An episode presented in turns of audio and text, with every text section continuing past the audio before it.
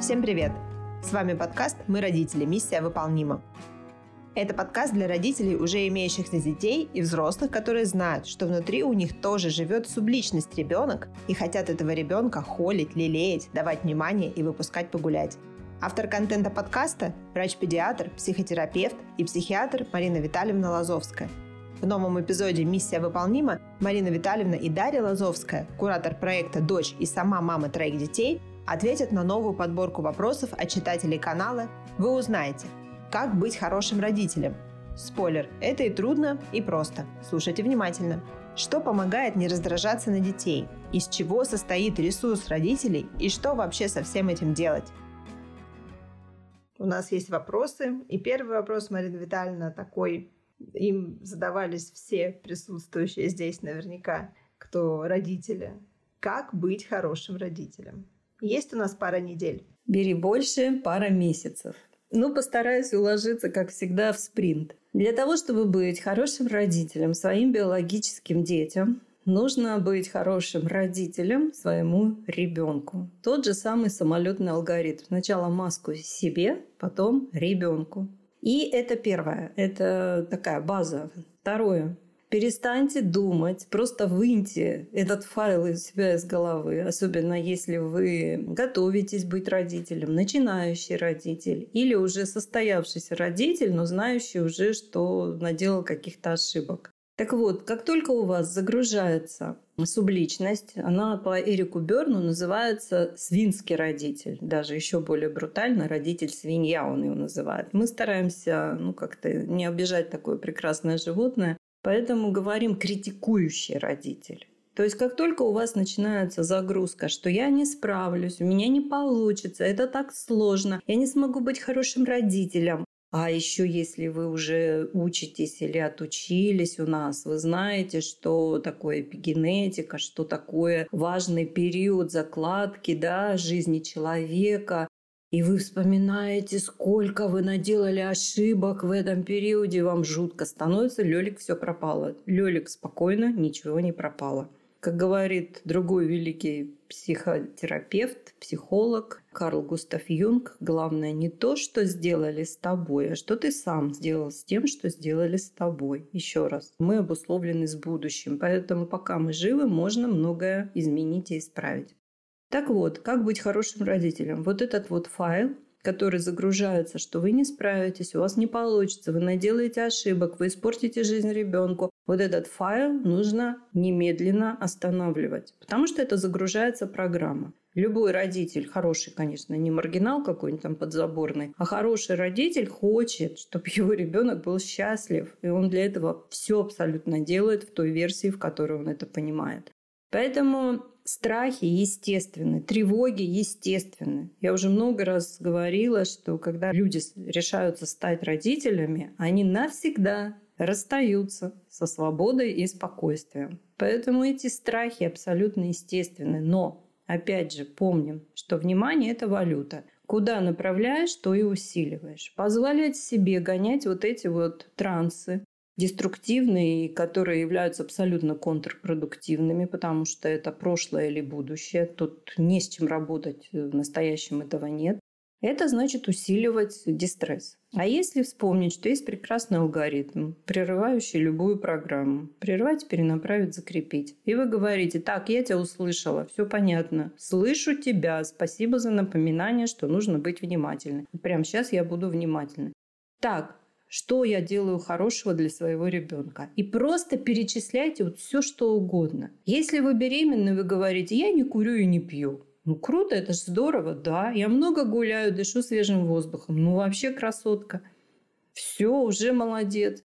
Я глажу себя по животу и предлагаю с автору по ребенку тоже это делать. Ну, просто все, давай зачетку 5 с плюсом. Если вы еще только готовитесь, то есть у вас в планах вы еще, ну, как бы не зачали ребенка, вы готовитесь, вы понимаете, что этому надо учиться. Друзья, все, вот это средневековье мрачное, оно закончилось. Теперь нужно всему учиться. И нужно реально учиться узнавать себя и параллельно, совершенно синхронно вы будете узнавать, что такое ребенок и как с ним управляться, совершая меньше ошибок.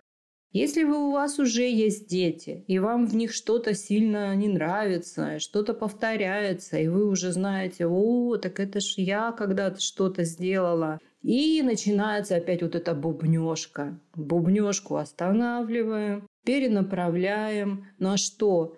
Какой у меня прекрасный ребенок, она или он. И вот такая, и вот такая. Это же тоже я, это же тоже мы это сделали. Почему я должна думать только о плохом?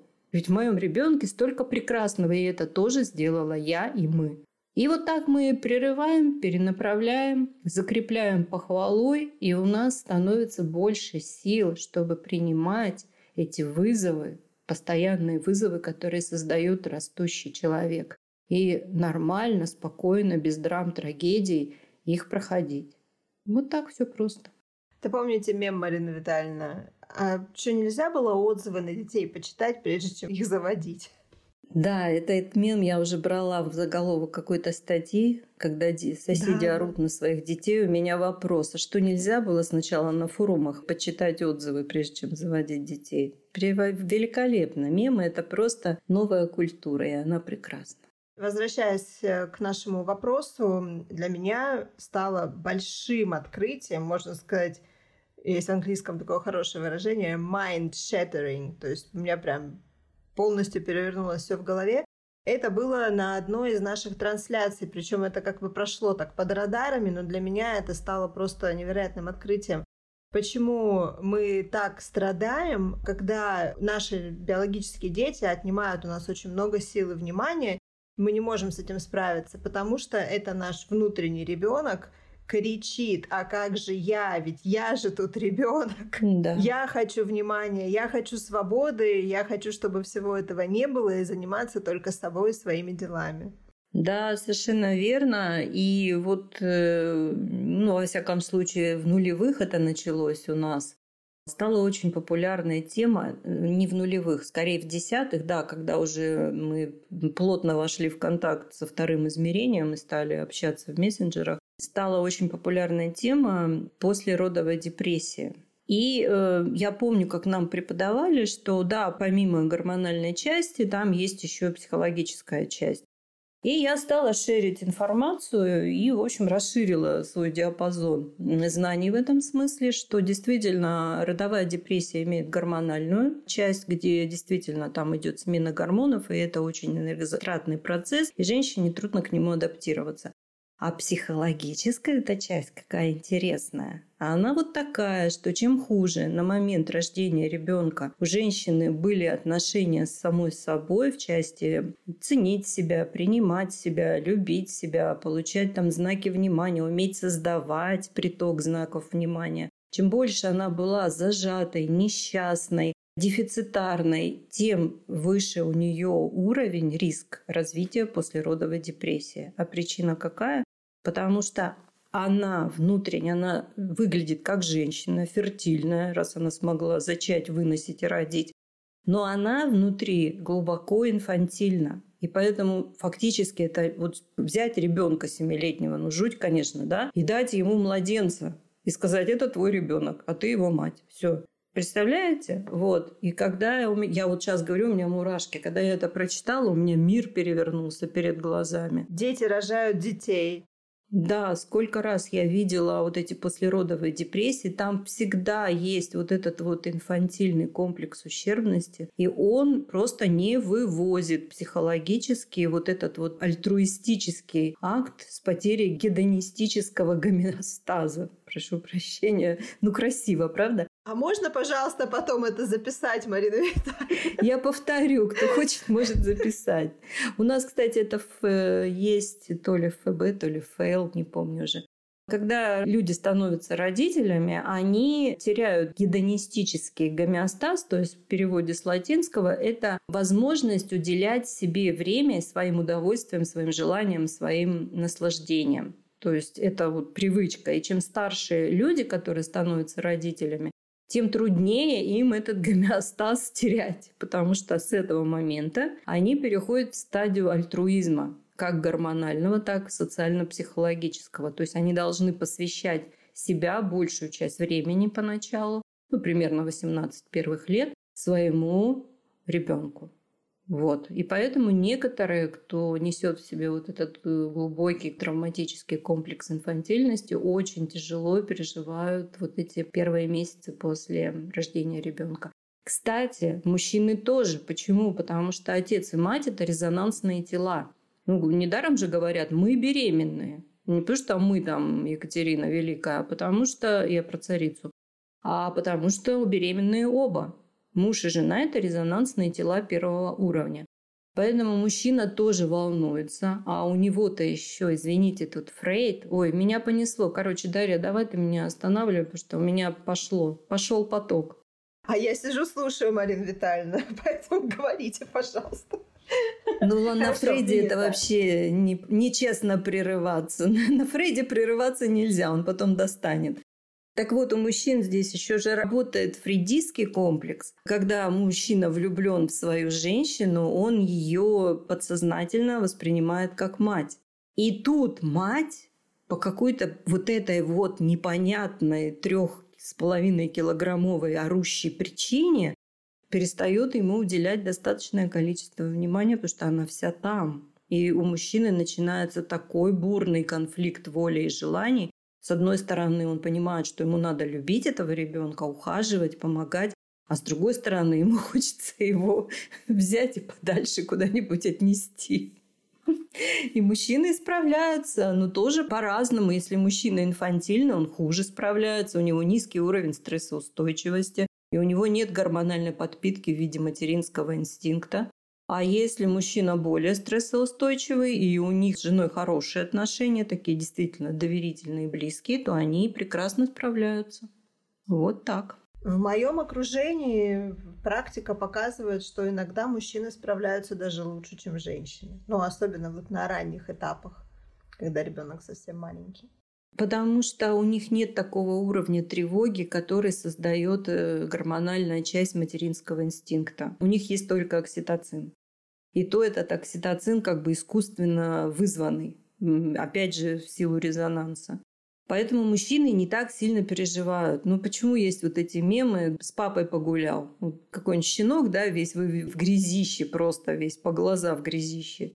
И папа рядом. Пришли с прогулки, такой же папа. Потому что у мужчин нет вот этого параноидального уровня тревоги, что что-то с ребенком не так. И поэтому они спокойнее ко всему относятся и лучше справляются, как в смысле того, что с ребенком все в порядке, и никто никого не довел до истерики.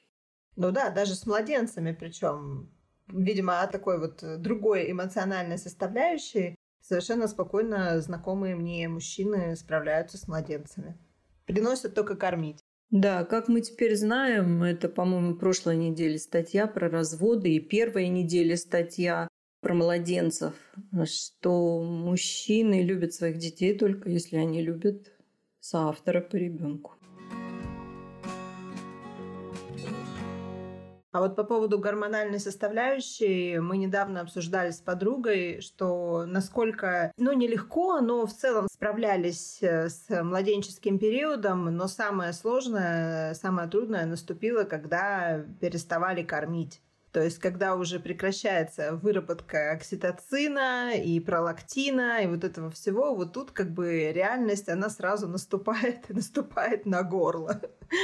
И становится реально очень тяжело. Первые пару месяцев после окончания кормления самые трудные. Вот делились опытом. И у меня тоже так же было. Ну, понятно, потому что слияние, которое было специально искус... искусственно, гормонально создано, чтобы мать не отрывалась от ребенка и могла максимально хорошо поставить его на ноги, Слияние, когда заканчивается, это всегда очень драматичный процесс, и нужно это именно так и воспринимать как вторые роды, можно сказать. Вот почему эпигенетическая вторая часть беременности, психологическая, она длится вот до момента, когда ребенок начинает ходить.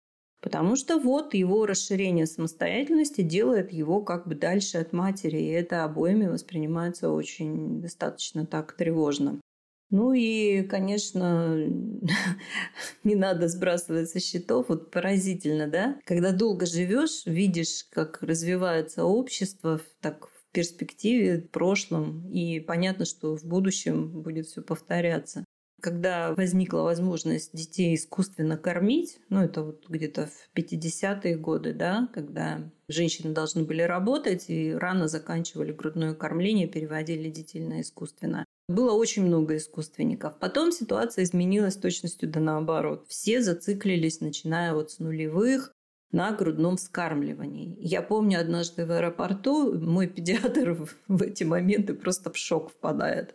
Мальчик, ну, года три ему уже точно, наверное, ну, по три точно было, потому что когда он оторвался от э, материнской груди, он просто пошел, отошел рядом, сел там, играл в машинке. Заговорил человеческим языком. Да, и потом прекрасная, совершенно потрясающая сцена в «Игре престолов», когда там этот уже царевич, королевич, да, ему там уже 7 или 9 лет, и он кормится с материнской груди. Вот это передержанное слияние, особенно с мальчиками, оно приводит к катастрофическим, не побоюсь этого слова, последствиям в его дальнейшей жизни. Потому что матери просто не хотелось его отлучать от груди, Потому что в тот момент психологически, подсознательно, когда ребенок ест, она занята, она может ничего не делать, она просто отдыхает. И плюс это еще такое вот мощнейшее воздействие на чувство власти, что пока он здесь, пока я его кормлю, я владычица морская. Поэтому ни в коем случае не надо передерживать, особенно с мальчиками, грудное вскармливание. Это возможность э, оторваться от груди для ребенка, это возможность начать развивать интеллект, начать развивать чувства, начать более активно отвечать на присутствие других людей рядом, то есть развиваться интеллектуально и эмоционально. Все, мой педиатр закончил свою тронную речь. У меня разный опыт на троих детях. Ну вот могу сказать, что мужчин и мужей как-то попускает, когда прекращается грудное вскармливание, они как-то вот расслабляются сразу. Я теперь могу полностью заменить тебя, тоже такое я слышала не раз. Да, и плюс еще не надо, опять же, Фрейда скидывать со счетов, что до рождения ребенка вся молочная кухня принадлежала ему. А после рождения ребенка она перестала ему принадлежать. А для мужчин грудь... Ну и, и молочной кухни она тогда не была. Да. А для мужчин э, недаром же купола у церквей э, имеют форму женской груди. Женская грудь – это мощнейший магический сакральный символ для мужчин, потому что, ну, собственно, мужчины занимаются преобразованием мира. Ну, во всяком случае, до недавнего времени. Надеюсь, что скоро эта позиция будет пересмотрена. И все больше будет женщин, президентов и канцлеров. Вот, ну это так. Заметка на полях. Но есть вот еще один хороший вопрос. Вообще много классных вопросов, друзья. Очень здорово, что вы пишете. Вот какой вопрос, такая преамбула. Для меня это в свое время тоже стало открытием. Это было, по-моему, на курсе ФБ, что замечание — это не попытка как-то задеть, а замечание — это я как бы замечаю что-то и обращаю на это внимание, свое или чье-то. И вот такой вопрос. Как правильно делать замечания детям? Нужно ли делать это прилюдно или отвести в сторону и объяснить? Возраст ребенка не указан. Ну, во-первых, помним, что есть алгоритм «контекст важнее, чем факт». И помним, что замечание действительно от слова «замечать», давать внимание, то есть давать энергию, в разных контекстах может выглядеть по-разному. Поэтому, чтобы не перепутать, помним еще один алгоритм. Да? Сначала принятие, потом наставление. Точно так же, если мы хотим, видим, да, вот что-то мы, на что-то мы хотим дать обратную связь, или дать замечание. Нам нужно вспомнить, что сначала принятие, потом замечание, собственно, наставление. И, например, если мы хотим сказать ребенку, не чавкай за столом. Ну, казалось бы, ну что такого, это же так коротко, не чавкай за столом. Ребенок сжимается, пугается, его психика быстро подавляет, и он как бы э, проходит вот этот вот неприятный момент. Нужно помнить, что когда мы с благими намерениями, естественно. Даем другим замечания, в этот момент этот человек пугается и сжимается. Он уже не воспринимает то хорошее, что мы ему действительно хотим хорошее сделать или сказать. Почему? Потому что это рефлекторная акция, на которую мы не имеем никакого малейшего воздействия. Мгновенно, как только происходит что-то, что нам не нравится, мы сразу же напрягаемся и сжимаемся. И уже практически ничего не воспринимаем. Вот поэтому родителям приходится сто пятьсот раз одно и то же повторять. А если сделать замечание в соответствии с алгоритмом, сказать, слушай, на прошлой неделе я помню, что ты спокойно ел, тихо было, так приятно, и не было ощущения, что вместе с нами за столом сидит какая-то очень симпатичная свинюшка, которая так громко чавкает. Понимаете, да? То есть ребенку дали информацию, но при этом его не обидели, не испугали, не оскорбили. И ребенок воспринимает это. Почему? Потому что он не закрыт, он не напряжен. И значит, он запоминает это. Просто запоминает и начинает лучше себя в этой части контролировать. Но родителей, первое, нет знаний, что так нужно. Алгоритмы-то кто знает, кроме нас с вами, да? А второе, они постоянно торопятся. И им кажется, что вот этот вот важный момент нужно быстро сказать, не размовляя. Нет, друзья, не работает. Вот поэтому детям иногда приходится много-много раз повторять одни и те же замечания. Потому что они просто сделаны неправильно. Неправильно сделаны не дети, неправильно сделаны замечания. Совершенно верно. И теперь прилюдно или приватно. Конечно, если вы находитесь в кругу семьи, и э, вы можете делать э, такие, такого рода замечания, опять же, в алгоритме. Сначала принятие, потом замечание вы можете делать э, в кругу семьи. Если вы находитесь за пятым уровнем, то есть в какой-то социальной обстановке, где вас окружают чужие люди, это нужно делать приватно. Почему? Потому что уровень социальной тревожности повышается с количеством людей, которые вокруг нас находятся. Каждый хочет быть принятым в каком-то социуме. А если его критикуют близкие люди, понимаете, что это дает другим просто карт-бланш ату его ату. Ни в коем случае этого делать нельзя. Нужно отвести ребенка в сторонку. Тот же самый алгоритм. Малыш, я тебя очень люблю. Я понимаю, почему ты это делаешь. Знаю зачем. Но давай вспомним, что вот так делать не надо. Это нехорошо. И не надо вот очень много говорить. Вот родители, особенно такие, которые уже как бы принюхались к осознанности. Почему я так говорю? Потому что я про себя не могу сказать, что я на сто процентов осознанная. Они начинают э, очень много с детьми разговаривать. Дорогие родители, ваш ребенок услышит, поймет, запомнит, опционально хорошо запомнит максимум одно предложение. Поэтому не надо вот все, что вы знаете об этом, пытаться впихнуть. А для чего это делают родители? Для профилактики. Вот я ему сейчас все объясню, он больше никогда этого делать не будет. Будет. Потому что вы его перегрузили информацией. Он ничего не запомнил. Одно предложение, два, три, малыш, я тебя люблю, но давай вспомним, что вот так делать нельзя. И одно предложение, почему. Все. Этого достаточно. Я полностью подтверждаю это. Как практик. Да, как практик, да. Фиксируются реально первые буквально две-три фразы. Вот на них внимание есть. Если успел в этой фразе уложить что-то позитивное и какое-то наставление, хорошо. Если нет, то все пропало. Потом будет снова ну, здорово. не пропало, просто до следующего раза. Ну да, до следующего Там еще раза. у нас есть, э, я помню, что это видео у нас прям что-то было таким популярным про наказание про угол и как единственный способ э, действительно как-то более или менее сузить разлившееся это безбрежное море вседозволенности, когда уже там экстремальная какая-то ситуация, есть алгоритм, еще раз подчеркиваю, это только в экстремальных ситуациях, где действительно есть угроза вреда для физического и эмоционального здоровья ребенка.